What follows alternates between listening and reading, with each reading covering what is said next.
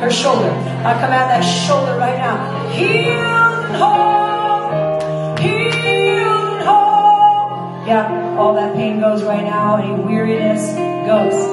Goes. Now in Jesus' name. You feel the, my, the warmth in my hand. Yeah, all of it go right now. Any residue leave right now. Any residue, I command it to go in the name of Jesus.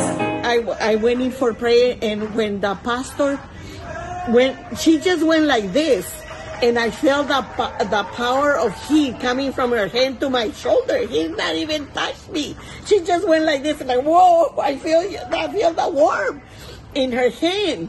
And then he, she touched me and prayed for me. And now my shoulder is all gone. All pain is gone. I'm moving it and not moving it and I don't have no pain. Thank you, Lord.